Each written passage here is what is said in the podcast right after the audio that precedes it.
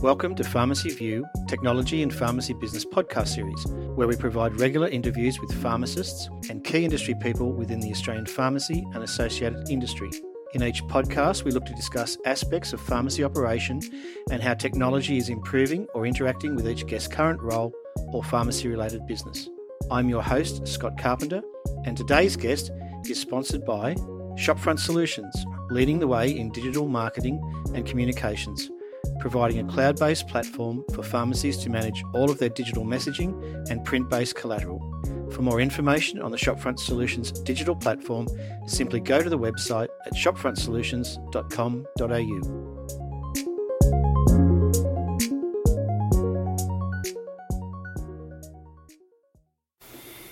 I'm talking today with pharmacist Mark Feldshuh, who I had the pleasure to talk with a few months ago in our Strong Room podcast episode. Welcome, Mark.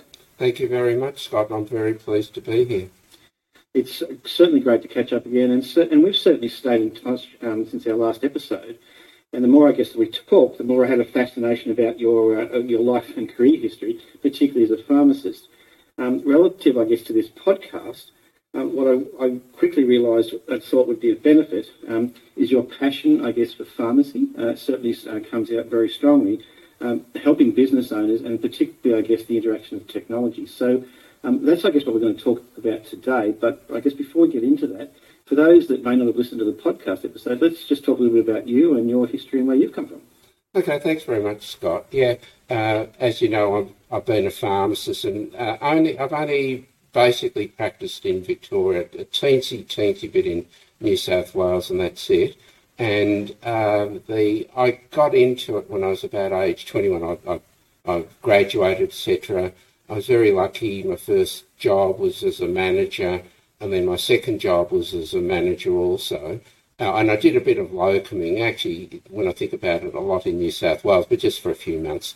Uh, anyway, after my second uh, management role, uh, I got offered to buy the pharmacy instead of buying a house, which is what I was going to be doing. Uh, so um, that worked out really, really well. And in fact, as I recollect, the uh, and I was I was very young at the time. I was 23, which is another story. And uh, how I bought it was on some sort of terms, and I had this little book booklet. I had to sort of sign uh, with my payments, and I remember I was paying it off for three years, one month at a, uh, every month. I don't even know the name of the instrument, which I'm sure it's not even, uh, I'm positive it's not around. But after three years, it was mine. And uh, I was sort of very, very happy in that first pharmacy, which is called, which is called Belvedere Park Pharmacy in Seaford, Victoria. And that allowed me to do a lot of different things, uh, which I, am sure we'll go through. Uh, yeah. Uh, and I guess over the time, again, certainly in, in, recent years, you've had a lot to do with uh, helping other pharmacy business owners and with, with, your time with the PSA. Can you just talk a little bit about that? Well, I, I, I was part of a few different buying groups, etc., and uh, we always helped each other. I just remember very early on, uh, there was three of us in different areas of Melbourne with your own pamphlets. Well, be, uh, I was always in Amcal, and that was pretty good. But uh, I was able to sort of do other marketing things on top of it. And I do remember one of my first sort of coups was Tonka toys, which is quite funny. So we are selling a lot of those, and then electronic games and all sorts of things. But the back to uh, how sort of I hope I help people. Used to go on a lot of conferences and sort of see new ideas, and obviously I learned from other people and uh, you certainly should be giving back to the same people, which was easy to do, especially if they weren't in competition. And uh, the, the, my, I was lucky that where I was, there was really no close competition, and any competition I had was very sort of, uh, I don't know what the word is, not manageable, but uh, very friendly. So, and a bit of cooperation and, you know, swapped stock, etc and yeah, um, yeah. yeah, all of that. And I, I really enjoyed professional development, uh, or CPD, uh, or PD, and um, I got into PSA and sort of lobbied a lot of things and went to conferences, and I eventually ended up as the um, the president of CPD Victoria for PSA and also eventually became president of PSA for Victoria, which enabled me to do basically anything I wanted to that was reputable, yep. etc. And uh, I really enjoyed advocacy and, as I said, PD. And it was just very easy, and you know things have changed, but still cooperation's fine. And one of my big things was the idea of using systems. Uh, I got that from a book called The E Myth, as in entrepreneur by Michael Gerber. Very old now, but the systems approach was brilliant. So I was always trying to steal uh, any ideas uh, on systemization uh, from anyone. I actually, the best I ever did was with McDonald's. And I actually grabbed at one stage a regional manager of McDonald's, and it was a she, and she really helped me with systems. So I love the idea of things. And really, one of the one which was really, really simple was uh, walk as the customer walks into the pharmacy. So just on nine o'clock, someone actually had to go out the front door, right outside, and then walk all the way back into the dispensary with a checklist. Uh, yep. some, sometimes it was me, sometimes it was a shop assistant, uh, sometimes it was another pharmacist, but it was amazing what you could learn from that. Uh, just even empty boxes, uh, you know, signs not right, and very very simple, but um, a bit like when uh, car dealers or insurance agents used to send you a Christmas card or, or yes. and a birthday card. It's such an yes. easy. It was such an easy thing to do, and everyone knew about it. But I guarantee not many actually executed on it. So you've got to walk the talk uh, and do it. Uh, so that's there's some of the things I learned, and uh, obviously people around me sort of picked that up too, which I was very yeah. pleased to help. Yeah, and, and look, that's a really good prompt there because I, I, I certainly came through a similar era. Uh, and again, I guess where technology's taken over today is the uh, the use of the social media platforms. And whilst you, you, you may or may not still send a birthday card or a note, um, certainly in the businesses that I'm involved with, either in my own businesses or the ones that I uh, provide business support to, what we do now is we make sure that we do this kind of regular activity on our social media. So again, it's um, it's about being out there. It's about, I guess, marketing yourself, letting people know what you are doing or what you can do, and, and ultimately, they're, they're, you know, it may not be today, but it might be, you know, three months down the track that someone rings you up and said, "Hey, I, I remember seeing something that you did." You know, a couple of months ago, can you come and help me with that? And I think ultimately that's that regular repetition, um, not not going overboard with uh, technology because if you do it too much, you know, people can potentially get um, harassed and turned off. But certainly, I guess, uh, keep, you know, keep the uh, the branding going, which just sounds like what you were doing. Yeah, as long as you do anything with integrity and really not trying to sort of con anyone and in pharmacy, I always thought you do something in the patient's best interest as long as it was totally legal. If you did that, it'd be hard to get in trouble. Trouble, yeah. Uh, and look, I, the other thing I, you mentioned a bit earlier on, and I, would be uh, just over 20 years ago when I, I joined the pharmacy industry, which was a, a huge learning curve for me. Um, again, coming out of, a, I guess, a, a retail, uh, major, major retail chain model. Um, was the whole stock swap thing between pharmacies because you were in competition with each other, um, and you could actually have a pharmacy, you know, two doors down from you, and, and you may not actually talk, but there was this unwritten rule that if you needed to help each other out with stock for a customer, you would do that irrespective of, you know, how much of a competitor you were. Exactly. The only thing there was the the part of that reciprocity was that you you were expected uh, to pay your debt very quickly. And I'm, I'm, not aware that anyone ever asked for it, but you certainly knew if someone didn't. You know, it was even it was a very small amount of money. It was very irritating, which is uh, yeah. almost petty, but it's an honour. It's an honour thing, isn't it? And I think that's what I've really enjoyed about the pharmacy industry in, in my time is that there is this you know, peership. There is this, you know, irrespective of who you might be or who you might be involved with, is that you know, there's a, a, general understanding that you're there to help each other out. You know, to the to you and your business, but also to the industry as a whole, which I think is you know, really really valuable. Correct. Yeah, yeah. I love that part of the profession.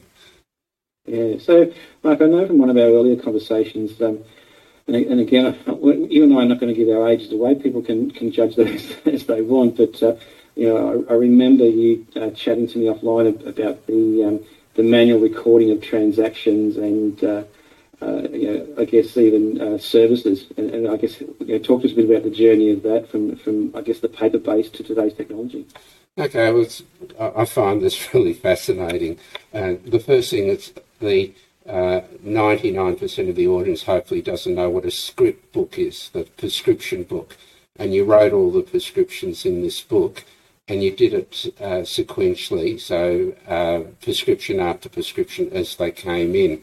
And uh, the then when oh, well, uh, I certainly the PBS or the NHS as it was known started I think about 1951 something like that. So I'm not uh, I didn't start pharmacy then, of course, but uh, when I was involved, when the PBS had repeats, which I think was always that, uh, I was always involved with, call them repeat pads from the NHS at the time, and you had to hand write them. And uh, I do remember when I was getting busy, which is quite often, I had to handwrite all the same garbage, all the name and addresses for the same patient they had three or four repeats, and as you got busy, your hand was almost shaking because you're trying to speed it up, and you didn't care if you couldn't read it or not, almost. So that happened. And the other part of that with the prescription book, the fascinating thing was that the you couldn't actually cross-reference what the patient was on with anything else. There was no history, uh, and uh, that was a really sort of interesting time. And someone actually, uh, I did a bit of work. I did my, I think, second year um, training with Geoff Sussman, and he's well known for wound care, etc. Now, but what he's less known for is things like he was actually CEO of Mover for years, and he was okay. a, a professional diving coach, opera singer, all sorts of things. But one of the things he did was that he had a uh, a file that you, you wrote the prescription into the book as normal. Uh, no, you didn't write it in. You actually had a file, and I think you had to write a note of the prescription detail in a book first, just probably name and address and maybe even what it was on. But you had a card on each patient and so mm. you then wrote it in the patient's file, which was revolutionary. And it got quite full. And the problem was that you had to put, you had to sort of pull out the card and put it back in.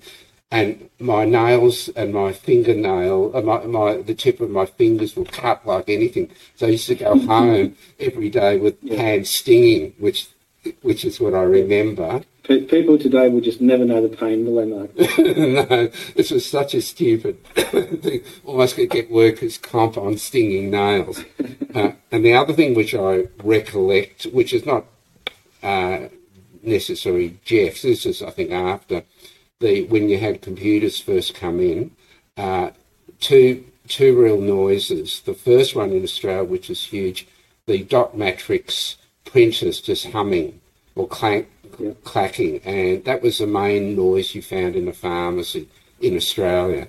Um, I used to visit the US every year for which we might go through later, and the, uh, what I noticed there that the matrix dot matrix printers were going, but the number one noise was the um, the phones going with modems for adjudication each prescription had to be adjudicated by what they call a HMO, health insurance mm-hmm. company, and was by the patient.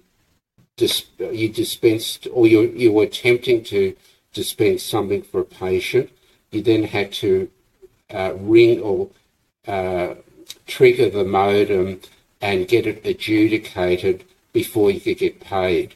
So mm-hmm. you, I presume you actually you dispensed adjudicated and gave it out. If it, if it hadn't been approved, you probably had to undispense it. I never sort of got into that, but that was the Yeah. huge noise and a really awful system. Uh, so that's they're the main things I recollect, I suppose. And the main, the other one was my first computer. Uh, cost me, and I remember twenty eight thousand dollars. Probably, I'd guess in the very late seventies, early eight, maybe eighty one, and uh, that was well over the cost of a pharmacist for uh, over, well over a year, probably two to three years, I guess. But um, yeah, they were the good old days. Right, yeah.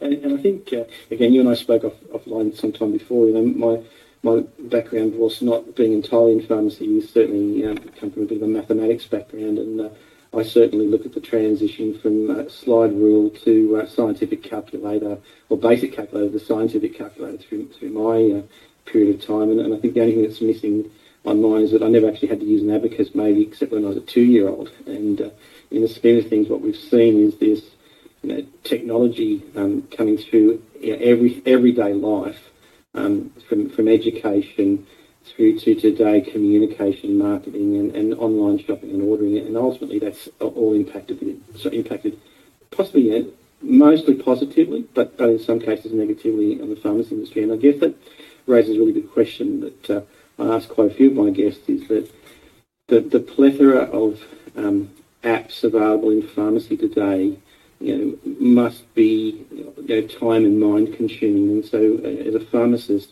um, how would you guide someone to to look or research around what, what's the best app for them or what's the best program for them? Now, when when you say app, so I presume you're meaning patients focused, or you know, from the, the, the patient looks at. Uh, uh, well, Yeah. the for a start, the apps, yeah, are not where uh, call it the back office is going, but the front of store, as in uh, dealing with the patient or the patient dealing with you, is Yeah. you, you, you've obviously got to you've got to work out who your suppliers are, who your professional suppliers, dispensing program, etc., and then work with them to find the the best call the apps or systems. But you've got to go through a systems approach for the apps. So you don't just get an app, and obviously Yeah. you're, trying to get the for start whatever the custom what makes a customer easy uh, to deal with you, but then it's you've got to work out how it fits in to other things you're doing and how it integrates into the pharmacy. Um, the the a better analogy may be that always uh, I see a lot of apps that uh, company. I, I do some consulting for different companies trying to get into pharmacy, etc. The biggest problem I see is someone comes up with a an app that's a consumer app, and they're actually saying uh, that oh, this is terrific. You've got to resell it for the customer, or the customer will come in and you've got to help them with it. Uh, if you, the way I look at it, the gold standard is that if there's if there's medical information and then advice needed, you've got to see where does it actually impact the patient. And in most cases, the, the way it works is that uh, if the app uh, takes measurement, the the person who adjudicates what that what the hell that all means is most likely the doctor. So what has to happen is that at a minimum the data has to appear on the in the doctor's program, medical like medical director, etc., as data when the when the doctor sees the patient. So mm-hmm. really simple. If they don't, if that doesn't happen, you've got to wonder why and what happens. If it doesn't appear in the software, I would suggest the doctor probably doesn't want to know about it because the minute, let's say, if if a patient brings in some data to the doctor uh, and says, "Can have a look at this," the doctor probably doesn't want to do it because the minute he or she looks at the data, they're taking professional responsibility that they've seen it and therefore the treatment's going to change because of that those readings, which is unfair on the doctor. So that's one yep. thing. So if the system doesn't work like that, you've got to work out what are you doing about it. If you're seeing the data, are you diagnosing, are you the transit to the doctor, or are you the transit to a back office somewhere for an app that you don't know who makes the clinical decisions? So one of the, the other way of looking at it is any app uh, that's used is basically an aid to clinical support. So yep. I might be getting a bit too technical, but I, I, I think that's how you've got to firstly look at it. Um, yeah. And then for anything, call it back office for pharmacy, uh, it appears to me that it's not apps at all anymore. Uh, uh, it's everything going through the cloud uh, and working yes. backwards. Uh, and the key word is, or keywords are collecting data, health data, uh, and then the other one is integration. How does it integrate into other systems? So, for instance, into doctors' uh, systems or hospital or whatever.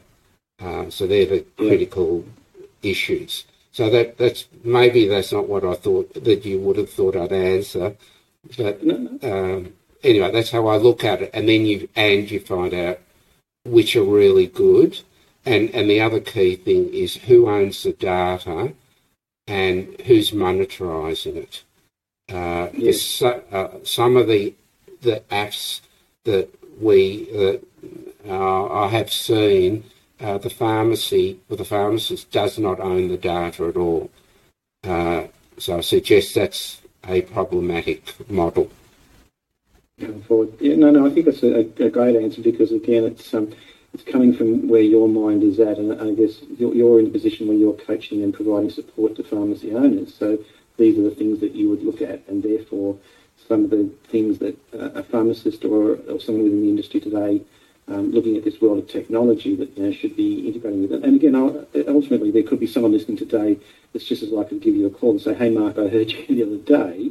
Can we talk a bit more about this?" And I think that's what I like about this industry is the fact that there is competition within the industry, but again, this peership is that you can ring and, and touch base with someone and, and just get a, a, different point of view. And I think that's really good from that perspective. Very happy to talk if I, to If I say that back to you, um, from my perspective, it's uh, it's one thing to have a technology platform in your pharmacy um, or or a customer app, but really, before you jump into it, understand um, what, it, what, what each stakeholder interaction is. I think is what you were saying. Correct, and uh, I'll add, um, I do work for pharmacists who get into sort of professional trouble, let's say, that have to report to AHPRA and the pharmacy board, and I'm getting quite reasonable at sort of working out what the needs are.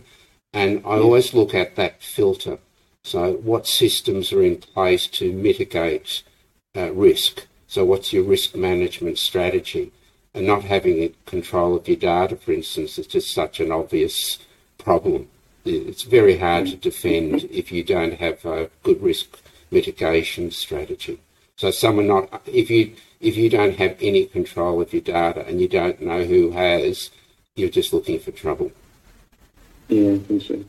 Mark, we're, we're coming down to our time. Is there anything else on your list that uh, you want to uh, highlight or chat about today? Yeah, um, I'll, I will say that I think uh, we haven't seen anything. I think the we're really at a cusp of uh, call it artificial intelligence and machine learning, and which we've just never seen anything like it. And it's the artificial intelligence is just rolling through different industries, and it's just started touching pharmacy.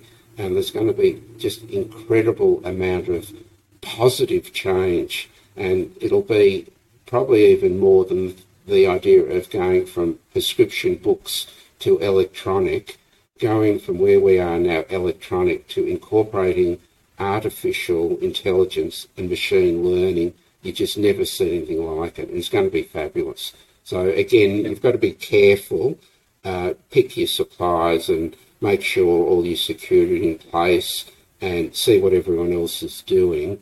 But we're going to be in a really good place, and, and I'm just sorry I'm not, you know, 50 years younger, starting starting all again. But you wouldn't know what 50 years younger is, of course, Scott. But uh... no, well, maybe, maybe not. Anyway, no, it's been great to chat really thank you for your time and, and appreciate you uh, joining us on the podcast. Um, I'll include your contact details in the show notes. Should anyone uh, listen today be interested in contact with you, I'm sure you'd be happy to have a chat with them. Very happy to, Scott. Thank you very much for having me. Thanks for your time today.